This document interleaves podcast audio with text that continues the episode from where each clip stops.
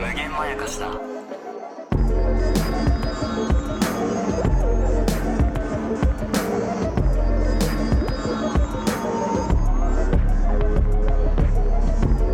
どうも大島康之です高野湊です無限まやかしとは映画やドラマや漫画や小説などのフィクションすなわちまやかしを無限に貪り続けている私たち貪り続けている私たちが、えーそれらの感想や考察を述べていくというラジオ番組でございますますえー2022年秋クールのドラマ、えーフジテレビの木曜劇場のドラマですね「サイレントについて、第1話についての感想をすでに3本撮っているんですけれどもすでに4本目です こんなことがあったかまあまあまあまあでもまだまだ全然話せることあるし、まあね意外に目黒蓮さんの演技めっちゃすごかったよねみたいな話をしてないのでそう意外にしてなかった意外にしてないんであのまあもうあの当然すごいという前提で話しちゃっててそうですね最初でちょっとしたかな、丸一でちょっとしたかな、うんでもあの、改めてすると、ちょっとね、3個ぐらいの顔を見せてたかなと思って。ああなるほどまず、最初に、遠くにいるイケメン優等生としてそうですねの顔としては、割とアイドルとしてはまあ、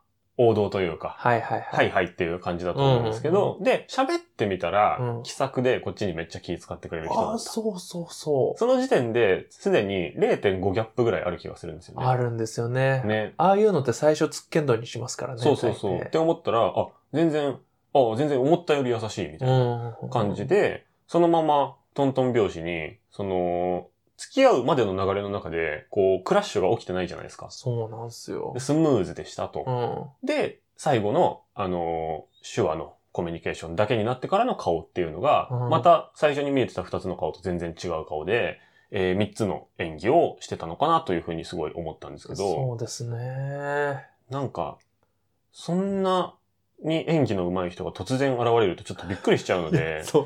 あの、本当突然だったんですよ。そう、やめてほしいっていうね。僕、僕、え、だ、誰この、かっこいいけど、うんなんか、好感が持てて、しかもお芝居も上手い人って思うったら、ん。スススノーマンさんだったんですかノーマンさんなんですっていうことは僕は知ってはいたんですけあど、ーやっぱアイドルのイメージとしてしか見てなかったんですけど、うんその、まあ誰に例えるっていうのも、例えられたくないのかもしれないけど、なんか、松下洸平さんとかが最初に急に出てきた時に、はあはえ、あはあえっていう、え、なんか映画とかもともと出てたえ、な、なんだっけみたいな。へー感じ、で、結構びっくりして、最初何だったか忘れちゃったんですけど、なんかそういう感じうんうんうんで、、遠くにいてポーカーフェイスだと結構何考えてるかわかんなそうなイケメンっていうか、うんまあ、あのーなんだろう、好感度の部分を出してくれなくても満点のイケメンみたいなうん。人じゃないですか。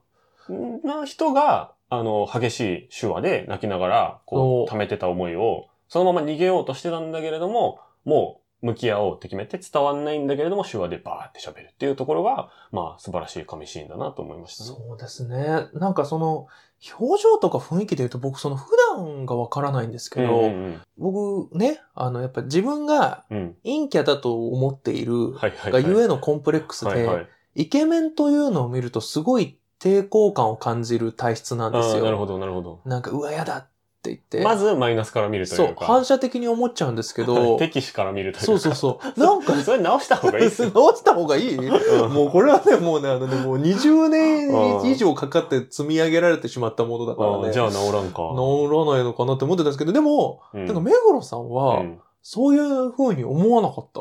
なるほど。なんか最初のファーストシーンから、うんうわ、出たよ、イケメン。ととか、全くならなくて、それはね、かっこよくないとかじゃないんですうよ。んわかるっこいいんだけど、まあ、友達になってくれそうな感あーなるほどじね。い言い換えると。最初から演技派に見えるっていううん。あ、風格というかオーラが、少なくとも今回のドラマの時点ではもうありましたね。僕全然ね、あの、えっと、だから僕、スノーマンうんの人たちの顔ぶれ知らなかったんですうんうよ。んだから、目黒さんのことも知らなかったんですけど、その上で見て、あ、アイドルが出てるのねって思わなかったですあね。まあ調べないと印象としてはっていうことですそようね。そう。もう最後まで見て、で、あ、あこの人、そうか、ジャニーズの方かっていうくらいだったんで、それも良かったな、うんこれから主演級の映画が連続で公開されるらしくて、へえ。なので、この、えーサイレント撮ってる段階では、もう映画の現場は2個経験されてるっぽいですね。多な分。るほどね、うんだから、いや、そうでしょうね。あの、スケジュール的には。そういうことだと思いま多分す。そこで研鑽を積んでっていうのもあるか違もったらごめんなさいけど。ど、多分そうだと思うのいとや、ーあと滝沢歌舞伎にめちゃくちゃ出てるらしいですね。そうなんだ、なそのうでか、。言ったらこう、舞台の人みたいなオーラもちゃんとあるっていうそうか、やっこぱとだり、と思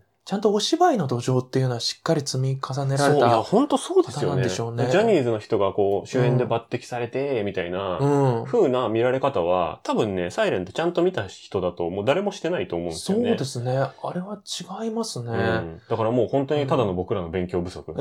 いや、これに関本して当はに勉強もさ、本当に俺、日うん本の俳優さんもジャニーズも全く知らなくて。僕も映画公開されてれば、うんまあ、アンテナ引っかかるんですけど、未公開の作品なんですよね、まだ。あ、そうですこよね。の後出てくるるやつなんで、ちょっとそれは絶対見ようと思うんだけど、本当にね、細かい所作が、なんか全部ちゃんとしてて、まあ、一個だけね、言うとすると、個えー、紬川口春奈さんははが、えー世田谷大田の駅ではい最後ね、彼を見つけて追いかけるところで、あはいは横断歩道を渡るときに、その聴者の方、県庁舎の方よりい。うんも、大げさにというか、うんうんうん左右車が来ないか、めっちあゃー見てるんですよね。マジ僕何回も。もそこ戻して見て、で、普通のって言ったらあれですけど、うんその、県庁舎、庁舎の人同士のうん。追っかけっこシーンだったら、うん。なんならそこを意識しないで、うん車の音で聞こえるからで、車の音が来てないから大丈夫って過信して、うん走ってっちゃって、急カーブ来た車に跳ねられたりとかっていうシーンがあったりするぐらいじゃないですか。うんうん前しか見てないみたいないや結構あると本当思うにんですけど、逆に、急いでるからこそ左右を注意するっていうのが、これあのへちゃんと演出がつけられてるのか、ご本人の判断なのかはわかんないですけどー、いや、でもどっちにしろっすよね。どっちにしろどっちにしすろ、ごいっすね。その耳の不自由な方の、が、その人から追いかけられた時の切迫感っていうのが、うんそこの、まあ、目の動きプラス顔の動きかな両方。で、うん体はずっとそのまま、あの、ストスピード落とさずに走ってるんですよ。うん、確かに。やばいので、そこね、ちょっとぜひ見返してほしいんですけそうど、ですそ,、ねれ上げればキリがないぐらい、その一個一個の所作がね、かなんかね、そのジャニーズの俳優さんで言うと、そのちょっと侍系列というか、侍系列そ の、キムタクとか岡田准一とかの、そのなんだあそのれ。、侍系列の人いるじゃないですか。か。それ、武士系の人待って待って、大島さんが今作ったのね。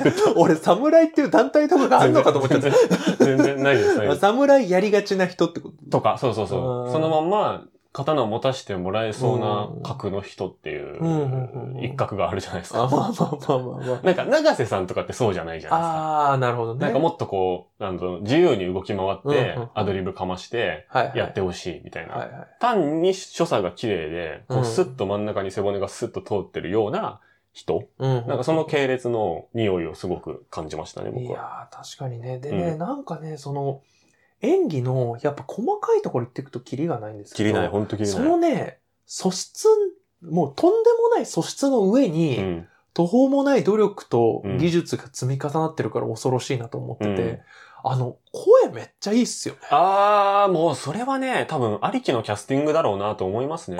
でうん。も、僕、えっと、インタビュー見て、おプロデューサーから提案したのは、えっと、とにかくその川口春奈さんとはい目黒蓮くんの二人でラブストーリーを見たいがが、先だったらしいんですそよ。っちが先なんだ。、で、その後に、えっと、あのえ、脚本の産方さんがはい出してきた設定があれで、魅力的だと思ったからこれにしたっていうのを見つけて、はじゃあすごくないっすかあ、うん、全然逆だと思いますね、逆だと思います よね。だから、これがね、もう、その、産方さんの、うんは目黒さんの声を聞いた当て書きなのいはか、いはい。それとも、どっちかわからないですけはどい、、まあ、どっちにしろこんなぴったりなキャスティングないうん。し、目黒蓮の声がいいから動き始めた企画である可能性がある。 可能性もある。そうそう聞かないとわかんないけど。そうそうそうそうそああ、だから、だからね、なんかね、ピースがね、ハマってない感じが全くしないんですう。いよや、ね。そうですね。だから全部がこう必然的にう、ん。なんかこう、全部のキャスティングもうん。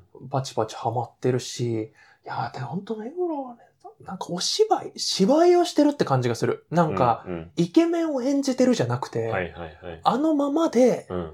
その、層としてうん。お芝居をしている感じっていうか、なんかね、微妙だなこれ。だからさ、イケメン演技ってあるじゃないですか。はい。これをすればイケメンですってはいいはういはい。所作。はいそれこそ。はい。なんかこう、なんだろうな、なんか、妙に胸張ってるとか、うん。なんかすごいなんかこう、キリッとした顔するとか、うん。あと、小さいところで言うと、 パッて振り向くとかね。すごい。さすがだ。全部見てるとやっぱ出てくる。 パッて振り向く。その左側の斜め前を向いてるはあ後ろ姿を見せてて、はあその鼻の左側をは見せてる状態で、は右にパッと振り向くとか。で、ちょっと髪もなびく。そうそうそう。とか いね。や、言われると思いつく。まあだから、そういう、なんかその、イケメンという役に、はこういうのが必要ですよねっっててい、いううまあ、こ記と号は、というかね。そう、まず一切してないというか。してない、してない。全然してないんですよね。でもなんかその佇まいとかだけで、あ、かっこいいなっていうのも伝わってくるし、うん。で、芝居ももう本当にセリフもシンプルだし、うんで、それを落ち着いた声で言ってくれうて、んいや、これは好きになっちゃうなっていう、そうですね。説。得力うん。からのさ、うん。最後のあそう。れだから。どうすんの、こっからど。うすんの声奪っちゃったよ、声ね。もう全部見てたんじゃないのって思思ってしまいますけど、こっからお見せ場がまたあるんだろうけどさ。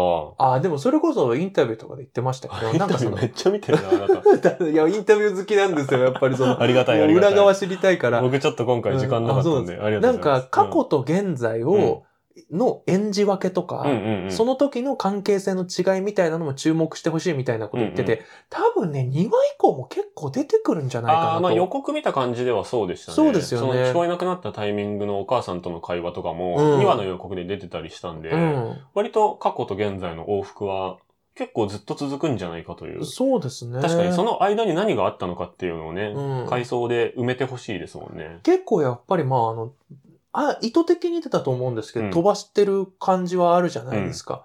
やっぱスピード、なんかスピードくっつきに見えるし、うん1話だけ見ると。そう、異常に早いなという感じはするうんんでね。でも実はその裏にはこういう話があってとか、うんなんか別れる前にもこういう話があってとか、うんそういうところでまたいろんな顔見せてくれるのかなっていうそうですねのはすごい楽しみですね、川口春奈さんはね、僕あんまりこうんう、。主演作品をがっつりは拝見したことなくて、そうですね。僕もその正直み、あんま見てないのと、うんあんまりなんかこう、お芝居の人っていうイメージもそんなになかったあそうですかなんか、でも、だからといって可愛いだけでとかじゃないですよ。うん。だなんかし、やっぱ演技力に定評がみたいな。うん。あ、でもイメージ僕ははね僕には演技うまいイメージはあったんだよな。ああ、そうだったんですね。だから僕は本当見てないんですよ。そうかもしれな本い。当見てないんですよ。だって、あれですうよ、キリンが来るで、あああの、沢尻さんだったかなあ、がそうだそうだ。ダメになっちゃった時の、そうだ。代役を一瞬でやった人ですからね、確一か。瞬でやった人だ。あそりゃすごい人だ。そうなんですよ。割とこう、男のイケメンの受けの役が異常に多い人ななるんほですよ。どね。多分。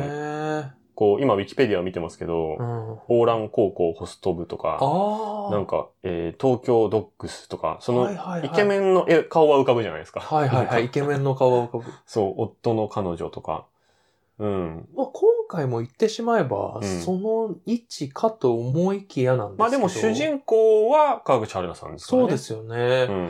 いや、僕ね、それもね、今回すごいなと思ったのが、うん。なんか僕も感想とか漁ってるんですけはいど、はいはい。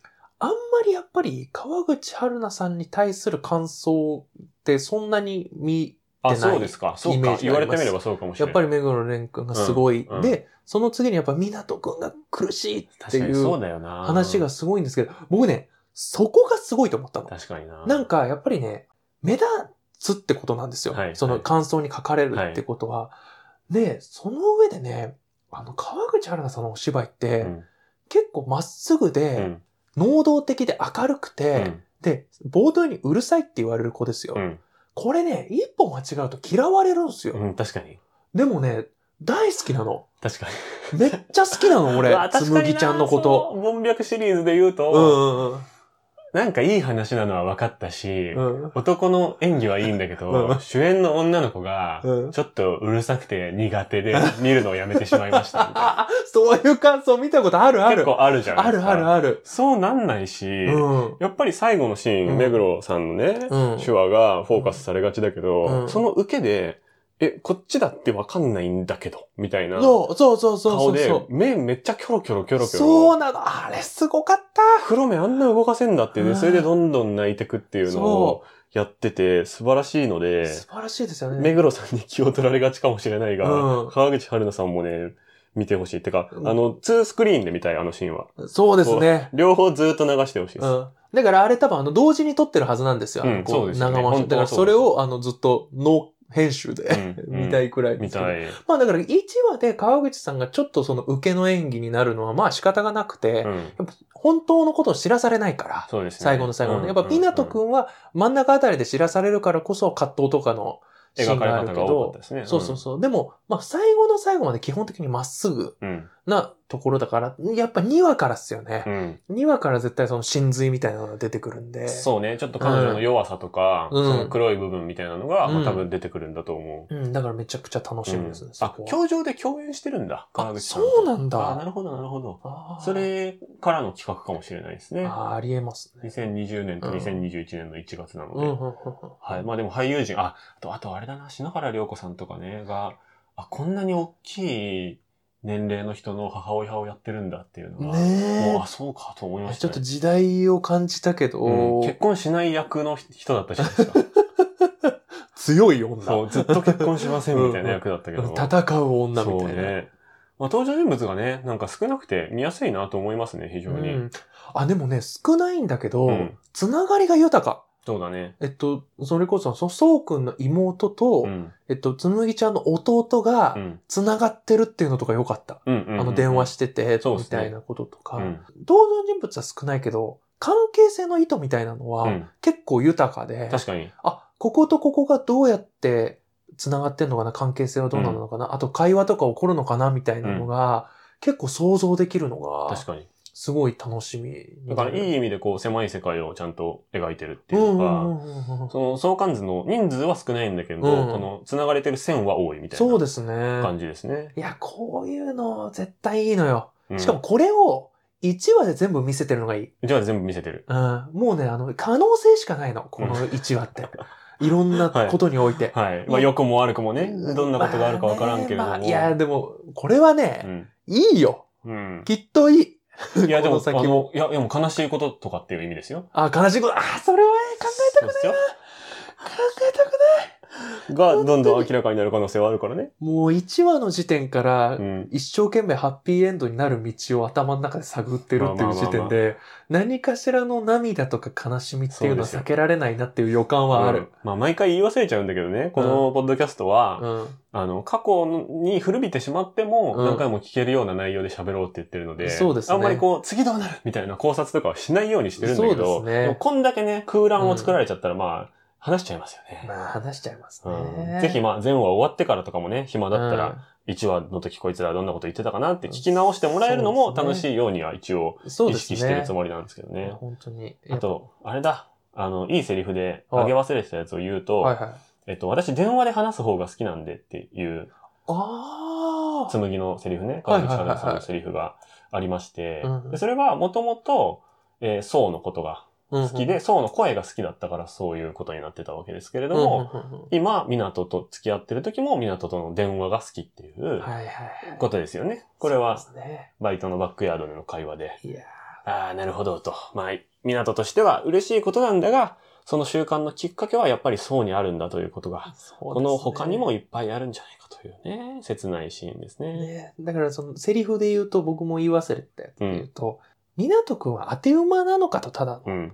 言うとそうではないみたいな感じおーで、おーおーこう、つむぎちゃんとね、二人で夜歩いてる時に、晴れてるねって言って港くんって、夜に晴れてるっていう人いるんだって言って、晴れてるよ、月出てるってうん。言って、で、つむぎちゃんが、そういうとこ好きだなって言って、ああ。そういうとこが好きなんだそなうだーな。っていう、そうい、やそうたな、だ、この前に、あうの、ん優しさ談義をしてるんですよね。はいはいはい彼ははい優しい人ですって言って、優しすぎて、あの自分の分なくしちゃう人ですっていうから、ただ優しいから好きになったのかと思いきや、うん。うん。こういうとこなんですよ。うんでも、よくよく考えるとどこ好きになったのかよくわかんなくないうん。夜に晴れてるっていう人のどこが好きなんですかえ、わかるでしょ。え、なになになに何が、何が好きなのえ、繊細で自分が気づかないようなことを気づかせてくれる、あ、それでどこか心が豊かになるような人ですよ。それは僕の感受性が乏しかったです。俳句をやれ、俳句を。 俳句やるとこういうのが や、ってないけど。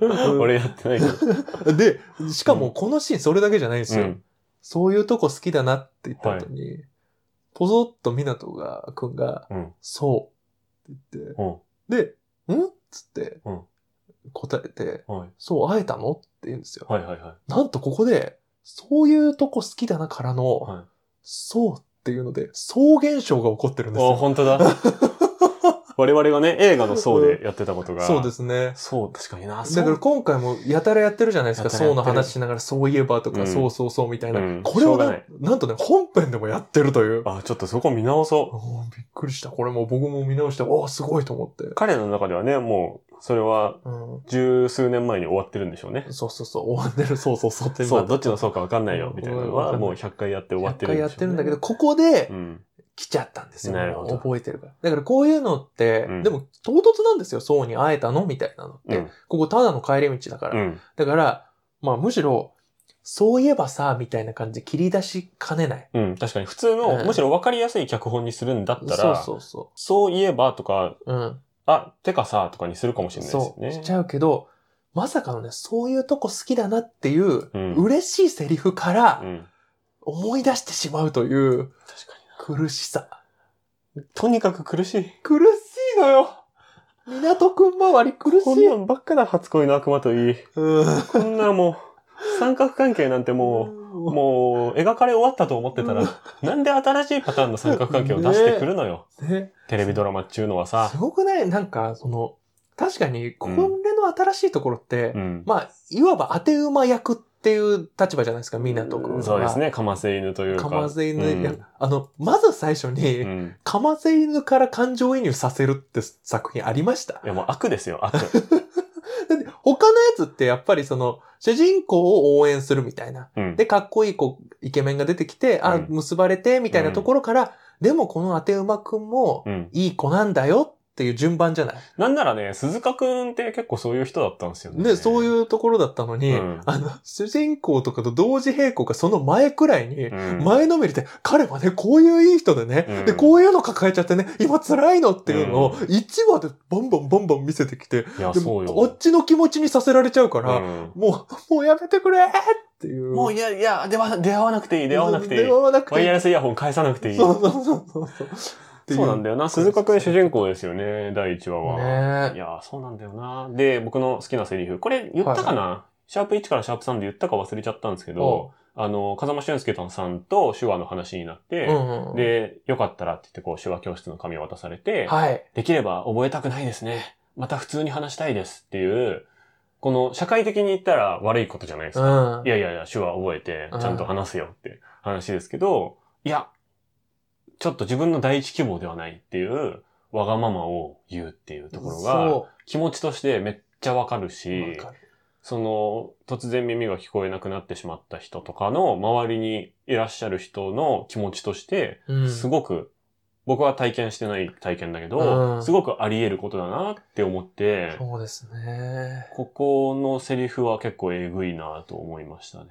気持ちがよくわかるセリフなんですよ。うん。なったことないんだけど、うん。でもまあ似たようなことはあるか。うん。その、なんだろうな、断絶というか、断絶ないし別れないし、仕方ないことうん。うん。に対して普通ならやるべきことを受け入れたくない。うん。なぜならばその現実を受け入れたくなくてう、んそれまで通りにしたいからっていうのって、例えば、その、なんだろうな、親戚とかおじいちゃんおばあちゃんとか友達が重い病気になった時とかうに、ん。お見舞いに行きたくないみたいな。はいはいはいはい。感じとかまで普遍すると、やっぱ僕らの心の中にもあるから、あるある。そういったことは、なんだろうな、体験そのものをしたことないけど、共感なんだなと思うんですよね。わかるな。なんか僕も、なんだろうな、なんかあの、最近こう、親しい、なんか、してた高校の時の先輩が、なんか突然亡くなっあーみたいな時になんか、ずーっと、もう、いる感覚でいて、うんうんで、あの、お墓参りに行った時にうん、初めて分かっ、いやー自分の中に入ってきた。でも、はいはで、いそれが、多分ちょっと避けてたんだなっていうんうんうんうんうう、んその、そこに行ったら多分もう、受け入れざるを得ないっていうことを避けたいという気持ちはわかるし、うんうんだから一言で言っちゃうと、このセリフ、その、うんと、いや、できれば、あの、覚えたくないですねっていうのは、信じたくないってことで、だからやっぱね、翻訳がうまいんですよ。翻訳ですね。わ、うかんない方は、えっと、2個前かな、ん。そうですね。の回を聞いてもらえると、高野さんの脚本論が聞けますので、そうそうそうそこを参照してほしいんですけど。こう信じられないとか、うん信じたくないんです。まだ信じてないんです。みたいなセリフになりそうなところを、うん覚えたくないですね。できれば普通に話したいんでっていう言葉にし変えてるっていうのは、やっぱいいセリフでしたね。そうですね。で、これはもっと分解しちゃうと、うんその、僕らが例に出したのが死とか病気とかうんっていう話になっちゃってるけど、例えば、本当に大好きな漫画が、うん。例えばじゃあ、こち亀が大好きでしたみたはいいな。はいはい。で、こち亀が完結したというニュースを見た。あーが、、その最終巻を、まあ、会話したが、いはい読んだら終わってしまうみたいなはいはいはいはい。時に、読ん読まないで置いてるんだよね、とかっていう人、マジでいるじゃないですかい。るいるいる。なんかね、 文化好きな人だってね、本当にいるんですいよや、ね。いるいる。僕もちょっとやる。ね。うん、やるもん。映画の完結編、あ、チケットは買ったけど、見に行ってないんだよね、とか、うんいう人いるけど、それ結構僕いじってたけ ど、あ、でもそうや、そうだよなって、ちょっとこれ見て繋がったところがあって。。でも、向き合っていかなきゃいけないんだけどね、あります彼よは。うんという話と、はい。あともうこれで終わりにしよう。はい。えー、第1話の話ばっかずっとしててもしょうがないよすごいね。な、しかももう、さすがに短めに終わるかと思ったらね、まあまあ喋ってるっていうね、全然もうこの回で。こっからまだあるから、これ。あの、 うんすごいよ。下北沢世田谷大田付近がですね、ああ。えー舞台なんですよね。はいはいはで、まあ、下北世田谷大田付近に、おそらく、紬川口春奈さん、うん。えー、港くん、鈴鹿王子、カップルはですね、うん新居を探そうとしてるんですけしてど、ますね。多分ね、そこら辺でこう、内見をして回ってるんだと思うんですけど、アホかと。なんで、なんなんでよ。 なんで急に。え再開発がもうすぐ終わるんですよ、ここは。はい。めっちゃ高 いぞ今。はそういうことい。そういうことね。で、多分それで悩んでるんだと思うんけど、だけど、あー憧れの東京生活があって、はい。でも、えー家賃の方をですね、彼に頼らなければいけないのかなと思ってたところに正社員の話が来たので、はい。ラッキーというところがあるんだと思いますね。うん。めっちゃ高いところで家賃探してます、この人たちは。そ、そういうことなんだ、あれ。 なんで知ってるの、そういう。住んでたから。 住んでるから、 あそう、住んでるからあ、か。住んでた、住んでた。住んでたからか。はいそっ。か、住んでたから知ってんのか。これもね、すごく意味があって、うん僕が住んでた時っていうのは、うんまあ大体400年ぐらい前か な。えーまあそう、ですね。あの、記憶のロン彼方。グ、そうですね。はるかそう昔まあ、。本当は4年ぐらい前なんですけ ど、に同棲してた時期があるんですけど、あ、同棲、まさに同棲してたんですそうなねよ。世あ田らら谷大田が最寄りだったことがあるんですけど、もう我がことのように見てるんじゃないですか、このドラマ。そう思うじゃないですか。う。もう、もう、もう。風景全部違います。ええそんなに4年で変わるもの変わります。へえ。あの、ワはいイヤレスイヤホン落としたはい。広場、は多分なかったと思います。あ。あ、そんなレベルこれさっきちょっと調べたら、うん2021年ぐらいに完成した広場なんですよ。うん。はで、それまではめっちゃ狭い改札しかなくてですね。あ。その他にも、えっ、と、多分さっきのね、二人で夜空晴れてるねっていう話をしてたとこはいはいはいろとはかも、えっ、と、下北沢ボーナストラックとかリロードとかそういうあたりだと思うんですけどい。、 さすがだな。これもね、ここ3年ぐらいに完成したものなんですよ。へえ。なので、たかだか4、5年前に住んでいた僕が知ってる風景、ほぼ出てきません。はあ。でもそれ、あえて新しい風景見せてるような気もしませんなるそうなんです。ほど。それがね、僕が言いたかったことなんです。なるほど。いい生徒ですね。 いや、よかった。ありがとうございます、先生。あり 今がとうごまざでいね、散々ね、ます。下北沢っていうのは、まあ、平成の映画とかドラマとかで、夢を追う若者とかうがん住む街として、カタカナで下北ですようん。。そうですね。描かれて、散々描かれてきて、うんあ、あそこあの通りだとか、あの路地の、あの家のところに友達住んでたわとかね。はいはい。散々、例えば愛がなんだとか、はいはいはいはい。は僕が住んでたとこめちゃくちゃ近くのああ、そうなんだ。架空の住所。へえ。なんかね、5丁目までしかないところ、6丁目って書いてあるんですけどうん、みたいな、まさにああいう感じの、はいはい。そのサブカル若者が住む街まあねとしての下北沢として、うん描かれていたと思うんですけど、僕はまだそのイメージでしたね。今回は違うんじゃないかなと僕は思っててねな。るほどね。これはもう最近変わってしまった街はあ。そ して地名だけを残して、もう 元の匂いはない街としての、下北沢カタカナ、下北。漢字、下北。そうじゃなくて、アルファベットの下北沢。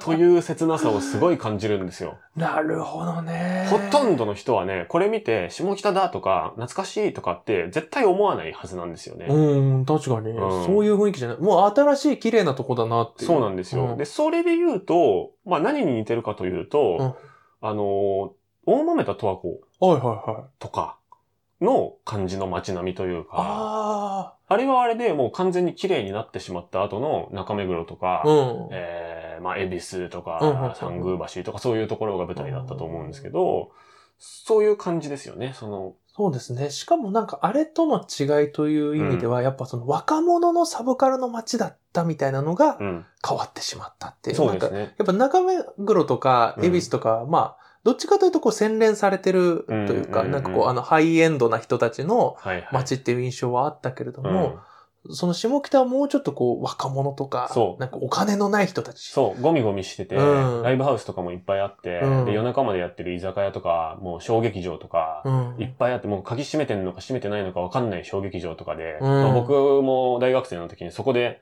自主お笑いライブとかめっちゃやってたんですけああ、ど、そっかそっか。そういうところもね、コロナ禍とかでどんどん潰れたりとはいかはいはい。してですね、まあ街並みは完全に変わっているんですよね。なるほどね。で、彼らの人生を考えると、えー、おそらく今25歳うんっ。ていう設定だったと思うんですけど、えーってことは、社会人3年目ぐらいかな、多分。まあね。で、えー2014年ぐらいに高校3年生18歳ぐらい。